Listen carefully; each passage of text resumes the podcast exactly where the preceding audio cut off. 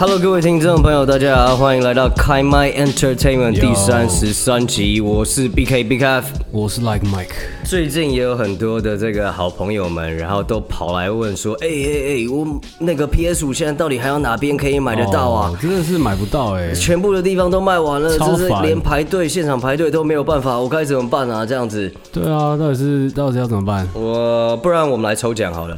你说抽 PS 五是没有，你做梦。什么意思啊？要抽什么啊？跟大家讲一下，我觉得这是一个超级酷的事情啦，跟大家分享，就是哦 Acer，我们台湾之光 Acer 品牌，现在在十月三十号发布了一个超级重要的一个新闻，重磅新闻，没错，它将成为我们台湾 PS 五的这个独家销售代总代理，真的很猛哎、独家销售总代理。啊哦，真的很猛、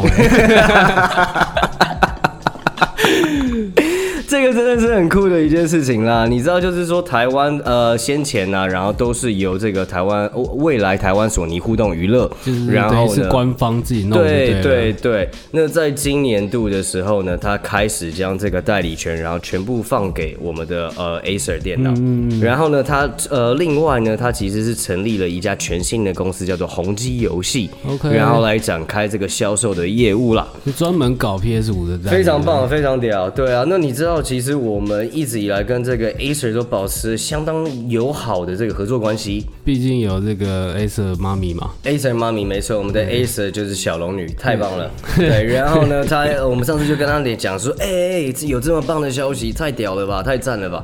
他就是阿萨里，非常阿萨里，直接跟我们讲说，没错，就是这么爽啦。然后呢，欢庆我们取得 PS 五的这个代理权，接下来我们就送大家喝饮料啦。送啦，送起来好不好？送啦所以，我们今天就是我们这个开麦人的 Entertainment 的这个双十一活动正式开跑，双十一来喽！超级开心，好不好？反正双十一嘛，大家一起买买买买东西，很开心。哎、说到这个抽饮料，你哎现在是不是还欠大家很多东西要抽、真的？吗？真的吗？好像哎、被你这样一讲，好像有很多的这个活动还没搞，还没、啊还没收尾哈。对啊，还有什么 Rico Shirt？我们的 Rico Shirt，没错，Rico Shirt 我原本就是预计十一月中啦，哦，安排好的，这是安排好的，安。排好的，安排好的。那我们很久之前的右白书还有摄影大赛呢。哦，那个真的是忘记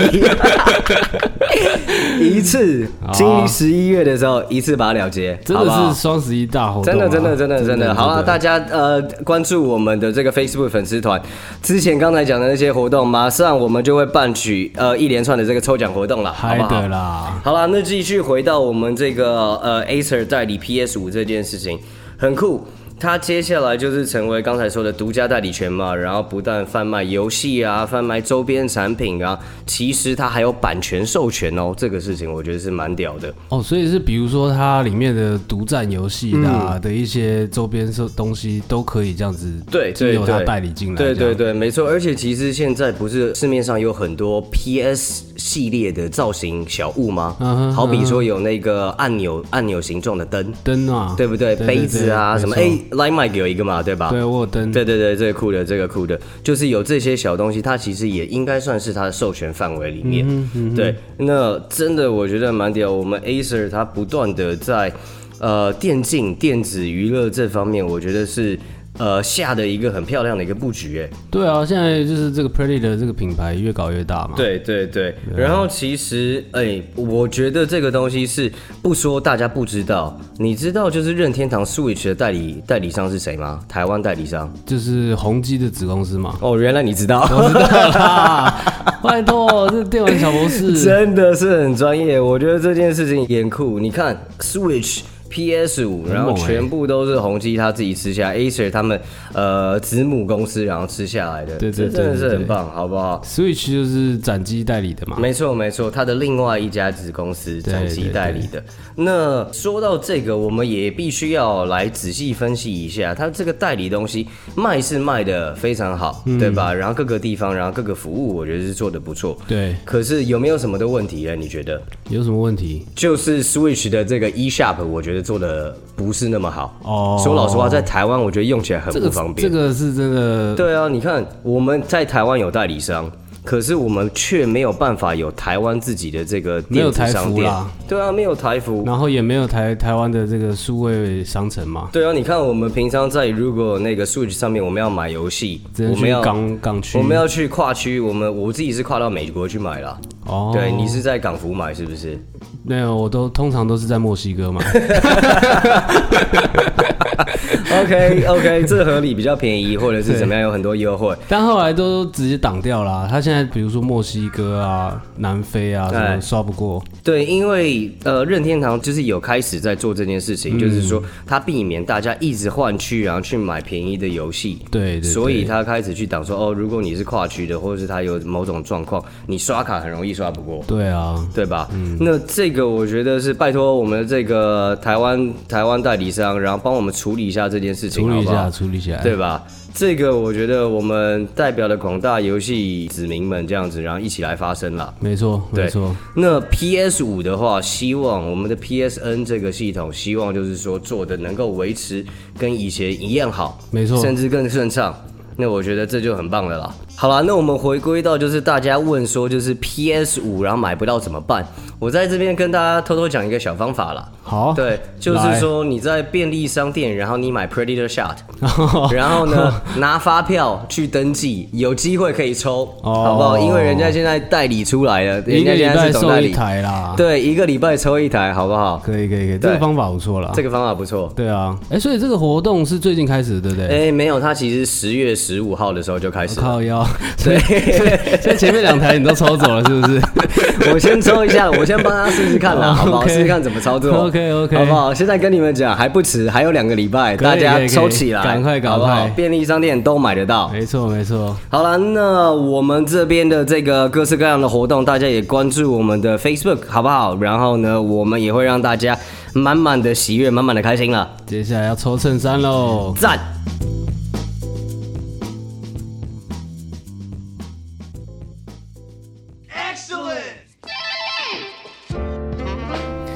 这是跟大家分享一些有趣的新的科技啦，这一段真的很好笑。不要那么兴奋啊！好了好了好了，来来来来来我，们讲这共享经济是很科技、很这个没错资讯的没错没一个团错没错结啦。，对。共享经济，比如说从以前的这个 U Bike 嘛，对。然后到现在 Uber 啊。Uber 也算共享经济哦，Uber 车子好啦，啊，共乘啦，sharing sharing 概念的这个东西都算是共享。开自己私家车嘛 OK OK OK，你知道我之前还看过中国以前有这个共享共享情人。啊，哦不是，那个那个好几百年前就有了。对中国以前有一个叫共享篮球的东西耶什，么东西啊？这是什么概念啊？它的名字叫租了个球，猪八戒，猪八 猪八戒的猪，烂死了！那它是怎么样？它是怎么样的这个模式嘞？应该就是类似我们这种有球架摆在旁边，对对对，然后你去扫个二维码，就可以去把这个篮球租出来，真的是很烂哎，真的是很烂哎。可能已经倒了啦，他们要不要弄一个东西叫猪了个头？这样 有搞头超。级费这样子。对了，哦然后我们今天要跟大家分享的是一个啊叫共享办公室的东西。这个也很久啦，你在那边分享。你讲的是不是像 WeWork 这种东西？对对对，，没错嘛，没错啊。就是之前软银投资的嘛。对，就是拿来圈钱的这种。对，我跟你讲，这个东西真的是超级，那时候大家把它炒得很热嘛。哦，对吧啊，那可是其实超级高。对对对对对，那时候好像说最高软银，然后估值然后曾经来到四百七十亿美金，没错没错这是我们查到的一个资料。现在超惨。对，现在它只剩二十九亿美金。这边来跟大家讲讲一下这个事情是怎么样的一个状况哈，就是 WeWork，然后它就是一个 sharing office 的这种概念，它去找各个那种很偏僻的地方，嗯，然后呢，他用他家族其他人的人头去买下这块地，嗯哼，然后用极高昂的这个租金租给 WeWork 公司。啊，就是没错，这样子黑钱。他去融资融到很多，就是非常高的金额的，对非常多的钱嘛。然后呢，就是左手口袋搬到右手口袋里面去。啊，所以怎么跟我听的 WeWork 不一样？真的哦，对啊，真的。真的，他就是做这件事。情，然后后来就被踢爆以后，然后就是整个就是暴跌，哦所以现在他的这个估值超低估值然后变得是比较低一点了。OK OK，、嗯他原先的出发点就是有点像二房东啦，然后去租一个办公室给大家用，然后可以租个人的位置，或者是租大公司的、没错没错没错，这原先的方法，然后本来是很赞的啦，是我觉得啦本来是很棒的一件事情。哎，蛮可惜的。对啊对啊，那我今天要跟大家分享的又是一种更屌的共享办公新的概念是吧？没错，哎，来喽，现在在日本东京车站附近呢，啊都有一种叫做 Akinaka Station Work 的的一个东西哦讲日文感觉就特别专业啊。很专业的啊。对，是个。Yes, God 这个 Station Work 呢，它啊长得其实有点像百货公司里面，你有没有看过那种电话亭式的卡拉 OK？有有有，一间一间的那对种。对对对对。然后结果它这个里面是一个小小的办公桌，OK，有桌子、椅子、荧幕，嗯然后插座啊、网络、空调嗯这些东西，这样。你讲的，你形容的，我马上有一个画面的。我这样讲，不知道是像不像？嗯，就像那种那个警卫亭，警卫 是吗？好像可以吗？呃蛮像的，真的哦，真的哦，那更小一点，更小哦，更小一点因为它就是一个电话亭嘛，好好大概好那个那种大小。了解了解。那它一人间的话，十五分钟两百五十块日币，其实也算蛮便宜的啦。OK，十五分钟两百五十块，还 OK。以日本的这种日本种物价来看对，来看是相当 OK。它日本一杯一一个投币饮料可能就是要三百日币嘛，对不啊，对？蛮贵的，嗯嗯对对对。OK，然后就是直接用他们的悠游卡，就是他们的西瓜卡、水卡，可以直接刷，刷了就进去用。然，后还有两人间的这种，哦呃，十五分钟三百块日币，真的假的？也是差不多价钱。两人间，然后十五分钟三百块日币哦。对啊，那那他那个外面看得到里面在干嘛吗？呃，你在想你在想坏坏的事情，对不对就是？想办事嘛。哦，这 这是进进去办事啦，两个人进一起去办事这样子。OK OK，它就是一个桌子啦啊，然后还是只有一个荧幕摆在中间一起看这样。OK，然后很适合开会啊啦，真的是适合开会的地方。啊而且我个人啦，就是在工作上，我觉得这个东西真的是蛮需要的。嗯，因为你每次，比如说在外面跑客户啊，还是突然要开一个线上会议什么，那你通常只能去哪里？就是咖啡厅嘛。对，咖啡厅通常都是吵到靠背，好不好？哦，超级不适合开这种对，咖啡厅超级多那种下午时间超级多阿姨们啊，啊，然后各种聊天都会聊一些老公怎么样怎么样。八卦，很多八卦可以听。对，老公不好好做家事啊，对，每天在看电视看报纸，对啊，对，说不定各种奇怪的事情都有了。所以现在东京附近的车站都会有这种东西了。哇，很酷欸。希望以后台北捷运也会跟进，好不好？台北捷运，你说这种共享的，对啊，如果你看想想看，台北如果到处有这种东西，其实也是很方便嘛，就是双人间去开个会这样。有啊，台北有啊，很多啊。可是台北那些比较多的，好像时间比较长啦。对啊，大概三小时一千八的那种，那种算吗？你是说那种 里面可以 洗澡的，可以上厕所洗澡，可以上厕。所，可以上厕所，对对对对对吧？我们的我们很多名人都都很喜欢进去上厕所啊，谁呢？借借厕所什么。来，让我们跟大家分享一下这个我们经典 去这种共享共享空间办事共享的这个事情。共享床位，好了，首先呢，我们第一个介绍的就是台湾的这个前大法官兼司法院院长帅哎，陈仲谋先生。陈仲谋先生。他二零零六年的时候，就是跟他小三十多岁的这个王姓助理啊，没错，然后上了这个共享空间 共享空间。七十分钟。他当时就说是误会嘛，呃，然后是因为女方肚子痛，然后所以要上这个共享空间借借厕所了。哦，对这个这个人就是开会开到丢官，对对对，后来就是的案例一啊。没错，我们的案例一了哈。来来分享一下案例二，第二名就是我们的阿吉斯。阿吉斯对我们的阿吉斯不小心咻的一声 滑进了这个我们的共享空间，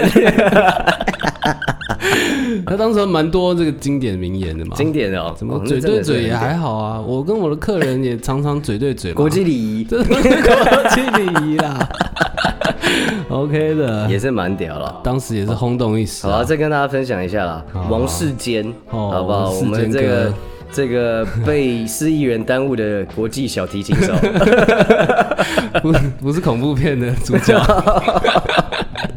呃，王世坚他在二零零六年的时候呢，他也是跟女助理一起去共享空间，然后就是办事。是是，然后？呢，他得知消息以后，然后他就立马召开记者会澄清，对，然后说我是受到选民的请托，对，所以是我是为了去服务选民，服务选民，服务做的很到位，非常到位，非常厉害。OK，，对，然后呢，他说当时就痛斥是这个是政治操作，真的假的啦？没，错没错。然后没想到就八年后，二零一四年，又来一次。他再次被抓到与同位的助理。OK，然后呢，又去了共享空间。啊，就是又有又有选民的服务要没错没错没错，我们这个服务就是从一而终，对啊，好不好？保固不能只做一年的。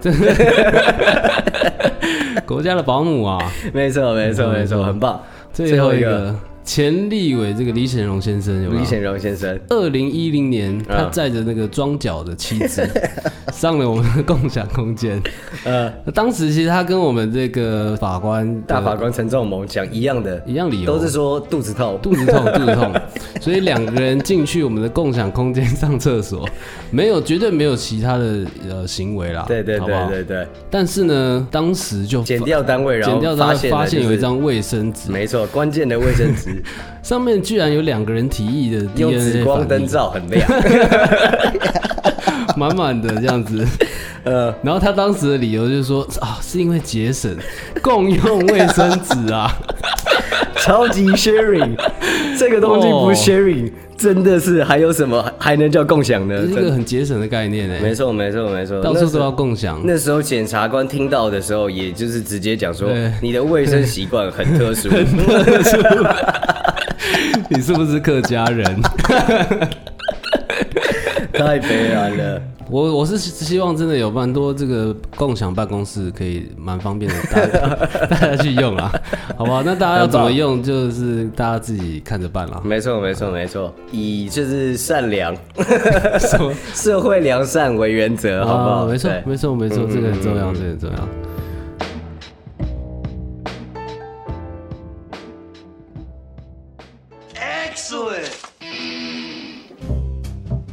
接下来这段呢，又是我们的顽皮狗出现，好不好？Naughty Dog，顽皮狗呢，它有两个大大招牌啦，嗯，一个就是我们之前一直聊一直聊的这个《Last of Us》最后生还者，最后生还者。没，错，最后生还者呢，他前阵子也有传出消息要出拍影集嘛，对啊对啊对啊，然后是这个核爆家园的这个导演拍的。那接下来今天要介绍的呢，是他们另外一个大招牌《秘境探险》不是带狼大冒险哦。哦，《带狼大冒险》那个是他们过去的招牌。OK，OK，OK 这个《带狼大大冒险》其实他们已经不是制作的公司了。今天要讲的《秘境冒险》呢，先来介绍一下这个最知名的系列啊。三 A 大作，二零零七年的时候，大家就像刚刚这个讲的，对顽皮狗的印象都还停留在《带狼大冒险非常》。经典的一个游戏，就是很卡通式的一个刺激的动作冒险游戏，但是现在你知道，这个大家对 顽皮狗的印象就是超级写实，各种爆血爆头啊这样子，就就是是很哈扣的游戏。就是从二零零七年开始的 OK，走开始走写实路线。嗯，PS 三上面推出了第一代的秘境冒险，啊哈啊哈，秘境探险黄金城密宝。那 PS 三大家也知道，就是一开始卖的其实很烂。PS 三是那个有史以来 PS 销售最少的一台啦。对对对，一开始一定是因为那时候没有找到 Acer。是这样哈，对没有没有找对人代理啦，就会就会发生这种事情。没错，啊，但是呢，第一代的秘境冒险啊上市十个礼拜，还是达到百万销售这个。游戏就代表就是真的是强力大作。因为当时啊，它主打就是这种这个电影风格的超级刺激、精彩的动作场面，嗯，然后它的场景也都是超级宏大、很刺激这样。就你玩这个秘境探险的时候，就好像在体验一场精彩的互动式电影。嗯，比如说，你可以操纵主角躲避这个巨石啊，然后整个军队的机车、卡车飞来飞去啊，攀爬各种就是很激烈的动作，很逼没错真啦，对吧？动作流畅以外，嗯。然后画面又精致，然后还有一些解谜要素在里面，所以非常好玩啦。所以呢，当时的一代一出来之后卖的很好。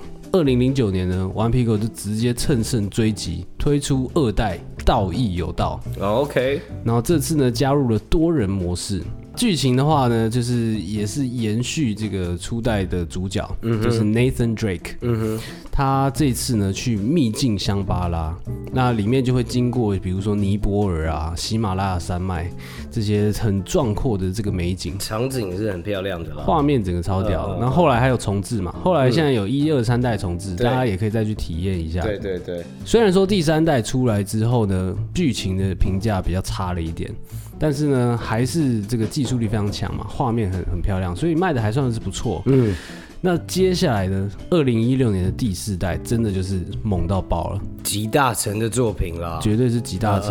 你知道当年其实我去参加呃二零一六的台北电玩展，哦，OK，整个 PS 摊位、嗯。其实都是这个秘境探险。它就是它的主要扛棒了啦，扛把子真的真的真的是那一年最强的作品。嗯，结果呢也不负众望啊，销量一千五百万套。超猛的，超级猛这真的是真的是年度最强作品了。对啊，他那时候整个画面，因为到了 PS4 嘛，对，整个提升到另外一个境界。嗯哼到现在来看，这个画面也都是很屌的。嗯嗯嗯，那包含说，他隔年又出了一个大一七年出的这个 DLC，对，嗯也是广受好评。嗯哼，这一整个系列啊，到了第四代，还有第四代的大型 DLC，其实算是一个蛮完整的完结了。嗯，他的故事线或者是怎么样，也是有差不多做收尾的这种感觉了。对对对，在这一个集大成的这一代作品当中顽皮狗当初也是说，应该不会有再有新作了啦。真的吗？所以现在 我们就看下去啦，好不好？对啦，反正现在大家就是在期待，先只能期待的这个电影这个作品没错，没错，没错。那是影集吧，对不对？电影，电影，啊，OK，这个电影。所以这个电影的话呢，呃，因为他的游戏其实就是一个动作电影的 feel 嘛，啊，所以其实索尼早就想要来改编这个游戏了。哦，真的从很久以前啊，二零一四年的时候，他们找的居然是 David O. Russell，嗯，知名的金奖导演，他拍了些什么片子？呃，拍了那个《燃烧斗魂》，有没有听过？哦，就是那个蝙蝠侠，蝙蝠侠。克里斯汀贝尔很瘦，超瘦，很瘦，很瘦还有的那个，就是瞒天片这样子啊。对对对，然后另外一部是《瞒天大布局》，哦，克里斯汀贝尔很胖的超胖的那个人。OK OK OK 那个克里斯贝尔又瘦又胖，都在他的片里面。OK OK OK。对对对，那当时其实他还没有拍出这两部金奖作品啊，一直没有搞定剧本，对所以后来等了很久的这个 Russell 他就离开了。，OK，然后离开之后，就马上拍出这些 金奖大片就是很。会，这 OK 了解了。那所以说，后来他也没有想要再回来拍这种游戏改编的电影了。对，接下来还是要有人继续来接棒嘛，谁呢？拍《老板不是人》的导演塞斯高登，我的老天啊！也是画风巨变的一种真的耶。这个是真的是会变得完全不一样的东西，我好紧张哦。然后当时呢，主角是这个设定是马克华伯格来演，哇，OK，动作巨星，好不好？好好好，所以嗯，动作烂片巨星，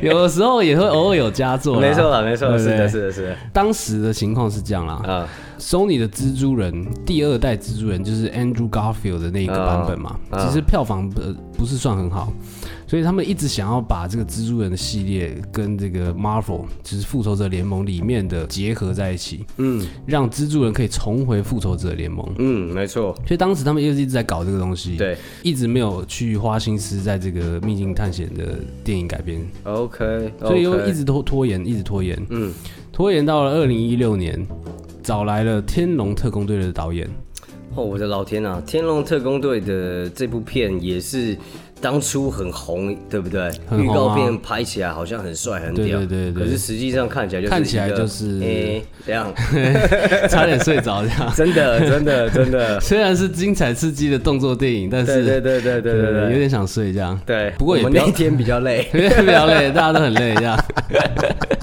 但不要担心好不好？呃因为他后来被调去负责这个《绝地战警三》，，OK，所以也不是他来拍了，好好好好好，又换了另外一位也是很欢乐的。OK，这一部这个导演我就觉得是有比较有搞头一点，哦他有拍《博物馆惊魂夜》跟《怪奇物语》，好不好？啊，酷，学员李维啦，没错，OK，没错，。所以这个时候其实大家也是万众瞩目，非常期待。嗯可惜的是，他最后还是走人了啦。啊，最后换的是大黄蜂导演，哎，大黄蜂吗？你是说最新的 Bumblebee 的这个导演吗？没错，最新这部，Nike 家的这个儿子二代吗？什么意思？对啊，呃大黄大黄蜂 Bumblebee 的这个导演就是呃 Travis 斯奈特，他是 Nike 的这个接班人哎。真的假的啦？对啊，对啊，对啊。这么爽哦、然后 Bumblebee 超级难看啊，真的是，我真的觉得我我那时候看了大概十五分钟，然后就觉得说啊，好吧，那不然我去做别的事好了 OK，才看不然我去15分钟上班好了，这不行宁愿上班上班，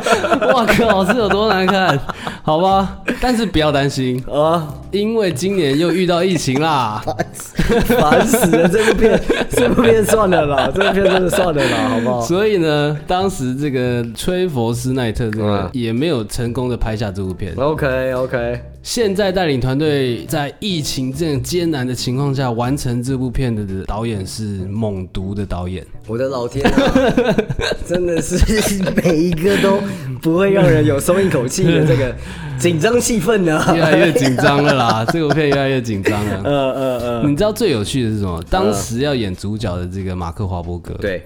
现在其实是演他的主角的师傅。哦，对。因为已经过了大概 过了六七年这样子的时对对对，已，经过了他的这个 prime 巅峰期了，巅峰期了。好好好好，现在主角呢换成我们的这个荷兰弟，荷兰弟啊，OK OK，蛮酷的，很有趣。好好好好，毕竟换了一个很年轻的主角嘛。，对，所以它的主要的剧情会是游戏的前传啦。哦，OK。对，在讲主角年轻时候的年事情。轻时候的故事，好了，对对我觉得这样子感觉是蛮有意思的。预定二零二一年七月十六号会上映，好了，二零二一年的年终，希望真的后置不会再遇到问题了，好不好？哦，真的，不要再卡关了我们一定会就是屏气凝神的，真是期待这部片子，好不好？现在已经杀青了，所以只剩后置了，不要再不要再出错了。好好好好好明年就可以看了啦。太好了，太好了。那我们今天的节目也算是这边告一段落啦。好的嘞，那大家欢迎关注我们的 Facebook 粉丝团，订阅我们的节目。呃，有什么最新的消息就在上面跟大家来分享喽。